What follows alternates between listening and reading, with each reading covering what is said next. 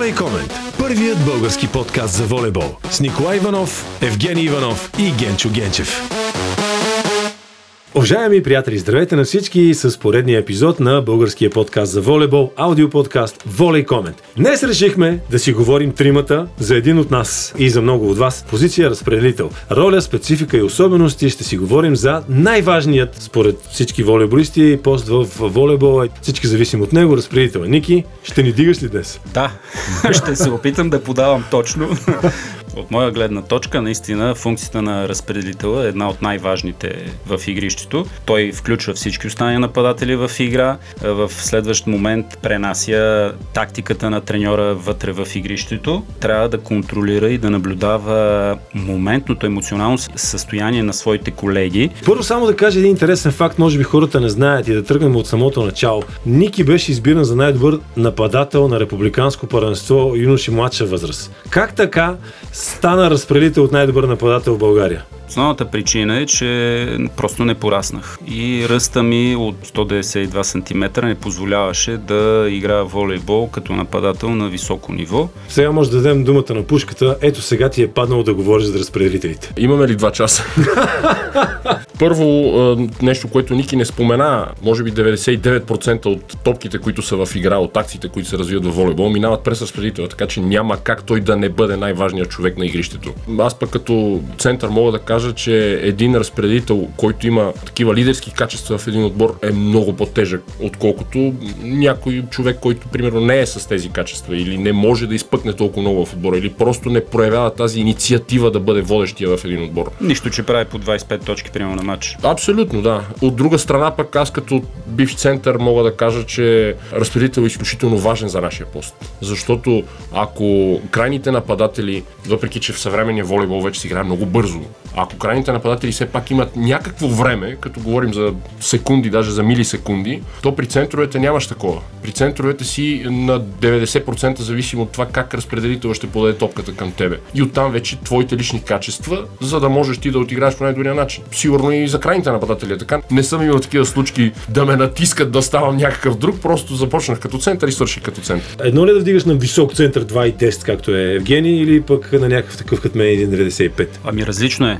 В годините и в опита, който имах тогава, срещайки ме с много централни нападатели, аз ги определям така. Значи има състезатели, които играят на височина и има състезатели, които играят на скорост. И веднага мога да дам примери в това нещо. Единият пример седи Седи, от, той е от, дясно. от, от мое дясно. И мое ляво. Да, Евгений, той играеше изключително на височина. И другия пример, който пък играеше изключително на скорост, който все още го гледаме. Цветанов. Христо Цветанов. Говоря за времето, когато и аз играех в националния отбор, края на 90-те, началото на 2000-те години. И тогава бяхме една много добра конфигурация в центъра. Смея да твърда, че ние тогава много добре се представяхме, защото тези двама господа излизаха с средно по 13, по 15 точки от матч, което за център. Говоря само за атака, което според мен си беше такъв сериозен пример в общия сбор от точките. Има разпределители като Бланже, който беше 2,14. Отвратителен човек. не, извинявам се, не отвратителен човек, отвратителен разпределител. Да, 2,14 имаше и Де Джорджи и а, Ари Селинджер на времето по 1,76, 1,80. Ти как си играл с високи разпределители и с ниски разпределители? Важно ли е да си висок и нисък? Ще поговорим после с Ники. Най-тежко ми е било да играя срещу Бланже. Играл съм срещу не знам колко разпределители, но най-тежко ми е било да играя срещу него. Той имаше много хубава техника, второ беше изключително висок. Хващаше топката на такава височина, на която дори някои нападатели не можеха да я хванат. От друга страна пък съм имал честа да играя с Де Джорджи, Микеле Де Джорджи, това е малкият брат на Фефе, На Фефе. който според мен е, даже може би го превъзхождаше в някои неща, но беше пък още по-низки от него. Не знам дали ще е пресилено, но може би един от разпределителите, с които съм се чувствал най-комфортно, беше точно той. Изключително нисък, заставайки един до друг на мрежата, изглеждаше, че някой от нас е попаднал по погрешката. Но наистина имаше невероятни ръце, невероятно виждане за играта, уникална техника, изключително прецизен. Така че ето двете крайности. Важно ли е Ники да си висок? Ами да, точно в тази връзка искам да продължа това, което каза Евгений, че появата на Бланже на волейболната цена като разпределител малко промени представите за селектиране на състезателите по постове и може би вече след като той започна да играе, се забеляза една тенденция в почти всички водещи отбори и така топ отборите в Европа и в света, изключая бразилците, защото за тях според мен не е чак от такова голямо значение, да търсят високи разпределители. Веднага давам пример и Никола Гърбич, който от нашата генерация и сме играли дълго време един против друг. Той е 1,95, 1,97, ако не се лъжа. Лой Бол, той също е мой набор, той също двуметров младо момче. младо момче, да. Така че от тази гледна точка наистина имаше една такава тенденция, която трябваше да се повиши ръста на състезателите на този пост, които да дават своя принос и в точко носещите елементи. Започнаха да правят по-качествена блокада, нали, да няма дупка на блокадата, когато разпределителя е отпред и също така високи им ръст и добрата им техника, защото не е тайна, че разпределителите наистина притежават уникална техника и почти владеят всички елементи до съвършенство. Могат да изпълняват и добър начален удар с скок атакуващ сервис, който също също тормозят посрещането на противника и допринасят с точки. Ето сега ни е паднало да попитаме, защо понякога замързявате определени състезатели при положение, че дори той, да кажем, отиграл там две-три топки, но някои се въртят, три гейма се въртят като мухи без глави вътре. Вие решавате кой играе и как играе. По принцип, нарочни неща, аз лично в моята кариера не Има съм такива, имал, когато да. някой вече конфликтно да. за тях не говори. Това са някакви единици. Но може би играта те завърта, може би вече получаваш информация от страни, че този състезател не е по-добре да се спре или там срещу блокадата, която играе, искаш да го избегнеш. Ситуации също така, защото има ситуации, в които не можеш да подадеш оптимална топка към даден състезател. Ако така се получи два, три пъти, четири пъти, той гейма може и да свърши наистина. Факт е, примерно, че един разпределител може да, да извиси нападателя и следващия момент да го потопи под водата. Хващам се за думите на Евгений, че да речем неудобни ситуации. Еми, какво даваш му е там? Той не може да се справи веднъж, не може да се справи втори път и вече всичко приключва за него, защото той е психически вече неустойчив. И общо взето, както знаем, те грешките се трупат една след друга. Понякога разпределите спира да играят с центровете. Има ли такива трудни и лесни топки за разпределяне? Тази в центъра трудна ли, пример? Ами всички казват, че топката в 4 е най-трудна. Аз съм 50 на 50. За мен топките в центъра не са много лесни. За мен лично разликата между всички разпределители, най-добрите разпределители е точно в това дали дадения разпределител може да подава отворена топка от мрежата на първо темпо и то да бъде сполучливо и успешно. Тук може би е хубаво да се каже, аз имам един сезон, два сезона, извинявам се, в Иран. Там играх с един от най-добрите разпределители в момента, Маруф. Даже не знам какви суперлативи още да използвам, но ние с него така и не успяхме да се оцелим. Аз играх една година с него, накрая толкова ме болеше рамото на края на сезона, че ми идваше да си откача ръката. И ето това е един пример. Топката в центъра не е лесна и също така си зависи от спецификите на самия състезател, на самия разпределител. Може да не му се отдава, може да не му се отдава с даден нападател. Всичко Но, е индивидуално. Разпределителът трябва да полага усилия да може да направи синхрон с централните блокиращи и централните нападатели, защото лично за мен, ако даден разпределител влиза в срещата с някаква стратегия, тази стратегия, опорната точка е именно центъра. Значи без центъра ти не можеш да имаш стратегия. От опита, който го имам през всичките тези години, съм установил следното нещо, че един централен нападател, той ако напада, той блокира, той играе защита и той бие силен сервис. В момента, когато те са изолирани от атака, малко ли много спецификата на играта ги изолира за един период от време, в следващия момент стават лениви на блокада, взимат някакви опции, скачат веднъж, не гонат в ляво и в дясно, не са активни в защита и по този начин... Излизат от ритъм. Излизат от ритъм и отбора почва да играе с 5 човека, примерно. А защо изчезна напоследък и не е толкова масов раз, разпространен техничния волейбол, този с комбинациите? Сега някой дори може да не са ги чували. Красиво беше много. Няма изпълнители ли или просто разпределителите разчитат на тези двуметровите по крайните зони? Защото е много по-лесен за противодействие, ако знаеш. На времето този техничен волейбол се играеше, защото нямаше толкова разузнаване, нека да го кажем така. Много малко се знаеше за противниците и беше много по-трудно. В днешно време, благодарение на статистиката, благодарение на видеонаблюдението, може да се изкара почти всичко какво прави един разпределител или един отбор, нека да го наречем, айде. И става много лесно за противодействие. Аз бих допълнил и тази акселерация, защото не е тайна, че примерно там 90-те години, края на 80-те, 90-те, общо взето централните блокиращи бяха някъде между 1,98 и 2 метра. Края на 10-те години се появиха вече състезатели, които са 2,3, 2,5. Ето, примерно както Евгений 2,10, той тогава, когато почна, той беше един от, един от най-високите върлините във волейбола. И до ден днешен си е такъв. И до ден днешен, но сега може да се изгуби някъде, ако се На среща. моменти се чувствам нисък. И може би поради тази причина, защото станаха по-високи момчетата, комбинациите бяха вече за тях по-лесно, защото някой път само с едно първо темпо, дигайки на ръцете, китките им се показват над мрежата, те могат да умекотат първото действие на тази комбинация, да бъдат подготвени за второто действие на комбинация. Тук там се забелязва да. е много атрактивно да го видиш, но наистина вече са такива единични. Епизодично. Да. Ами може би само японците продължават да го правят и то поради тази причина, защото не всички са. Те са ниски, може би това е характерно за техния волейбол. Не сме наблюдали японски шампионат, но може би там се изпълняват такива неща все още. Да, това е, защото физически те са по-различни от, от останалия свят. Ние хубаво приказваме на тази тема, но малко така говорим в минало време и ако искате да се обърнем към един човек, който все още е активен, един от героите на нашето време, на нашето съвремие, на тази позиция разпределител, човек, който натрупа доста сериозен опит през годините и ако искате може да включим в нашия разговор Георгия Братоев. Жоро, здравей! Ник Иванов се обажда. Благодаря ти, че прие поканата да участваш във Воля и Комент подкаст. Днешната тема, по която си говорим с момчетата, е именно нашата роля, бих казал, ролята на разпределителя, която за мен е една от най-важните на игрището.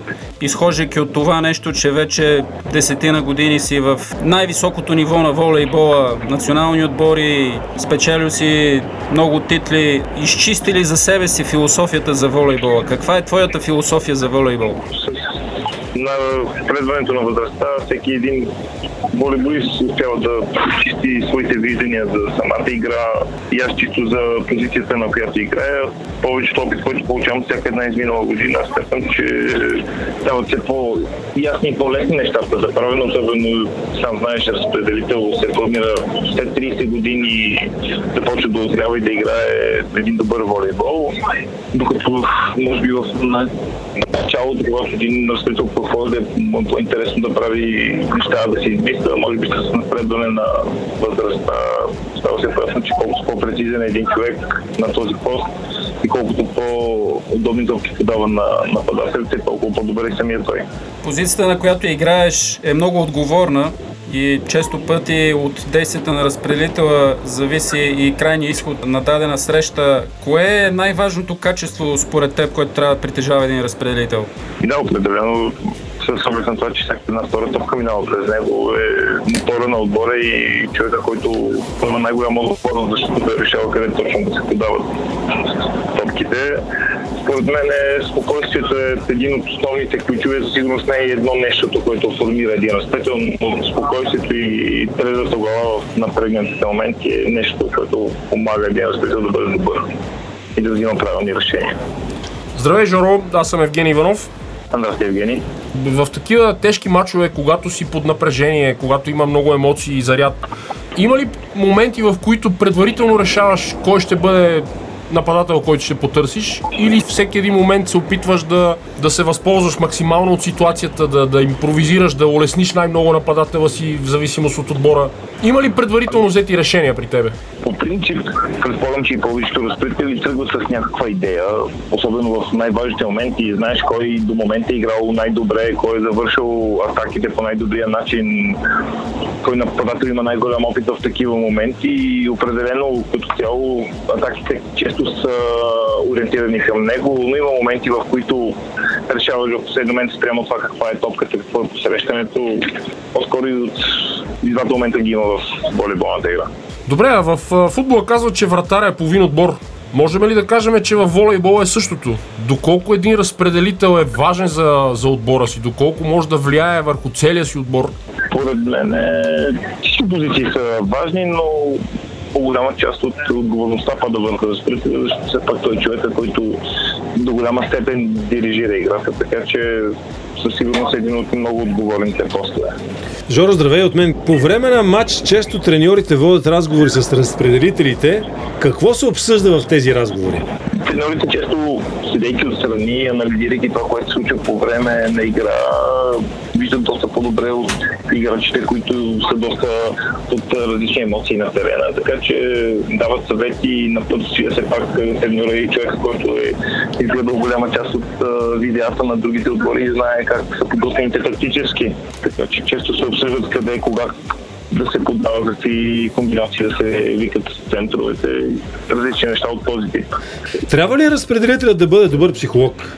Определено, защото по този начин ще успява да помага на съотборниците си да, да разбират голяма част от нещата, които се случват на терена, защото докато нападателите пътя в техен труд да са под някаква емоция, дали ще е позитивна или негативна, няма значение за разпределя е по-добре да избягва емоциите.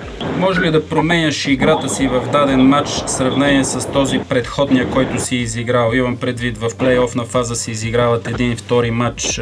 Възможно ли е един разпределител корено да промени своята игра? Според мен има такива хора.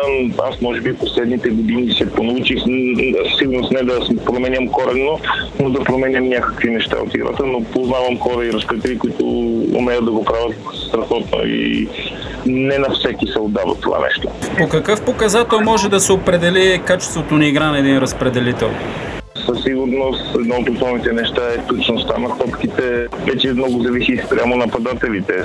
Това дали често те са на единична блокада, има нападатели, които играят по-високи топки, за тях е по-трудно да бъдат често на единична блокада хора с по-бързи топки, но определено от главното нещо е точността и в това в важните моменти да успяват да намират верните решения и правилния нападател.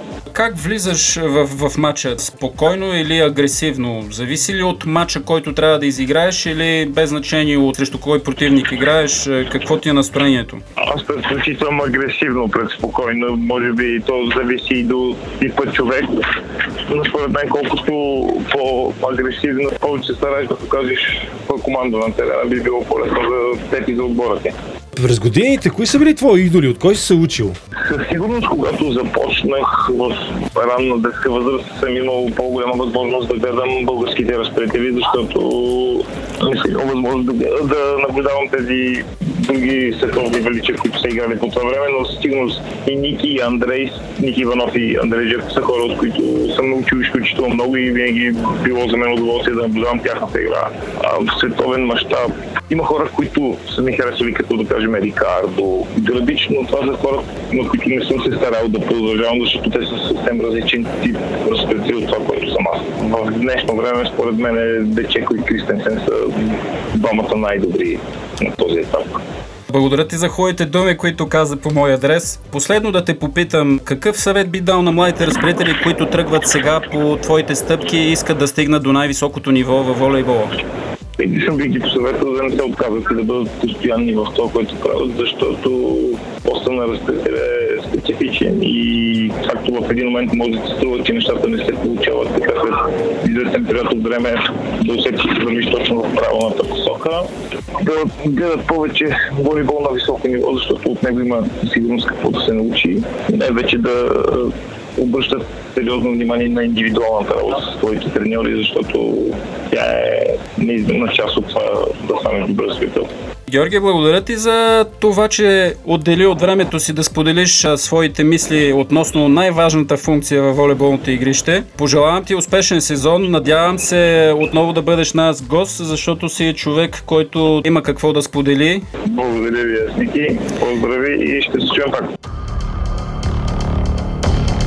Не знам след а, този разговор с Жоро Братоев, с Ники Иванов, дали аз и Евгений може да разпределяме по-добре и паста ни отгоре и отдолу да е станал по-добър, но наистина много ми хареса днешния епизод и много неща интересни научихме за разпределителите. Пушка ти какво научи? Научих, че всъщност не съм знаел много неща за тях по време на активната си спортна дейност, но всеки пост е, има своята специфика.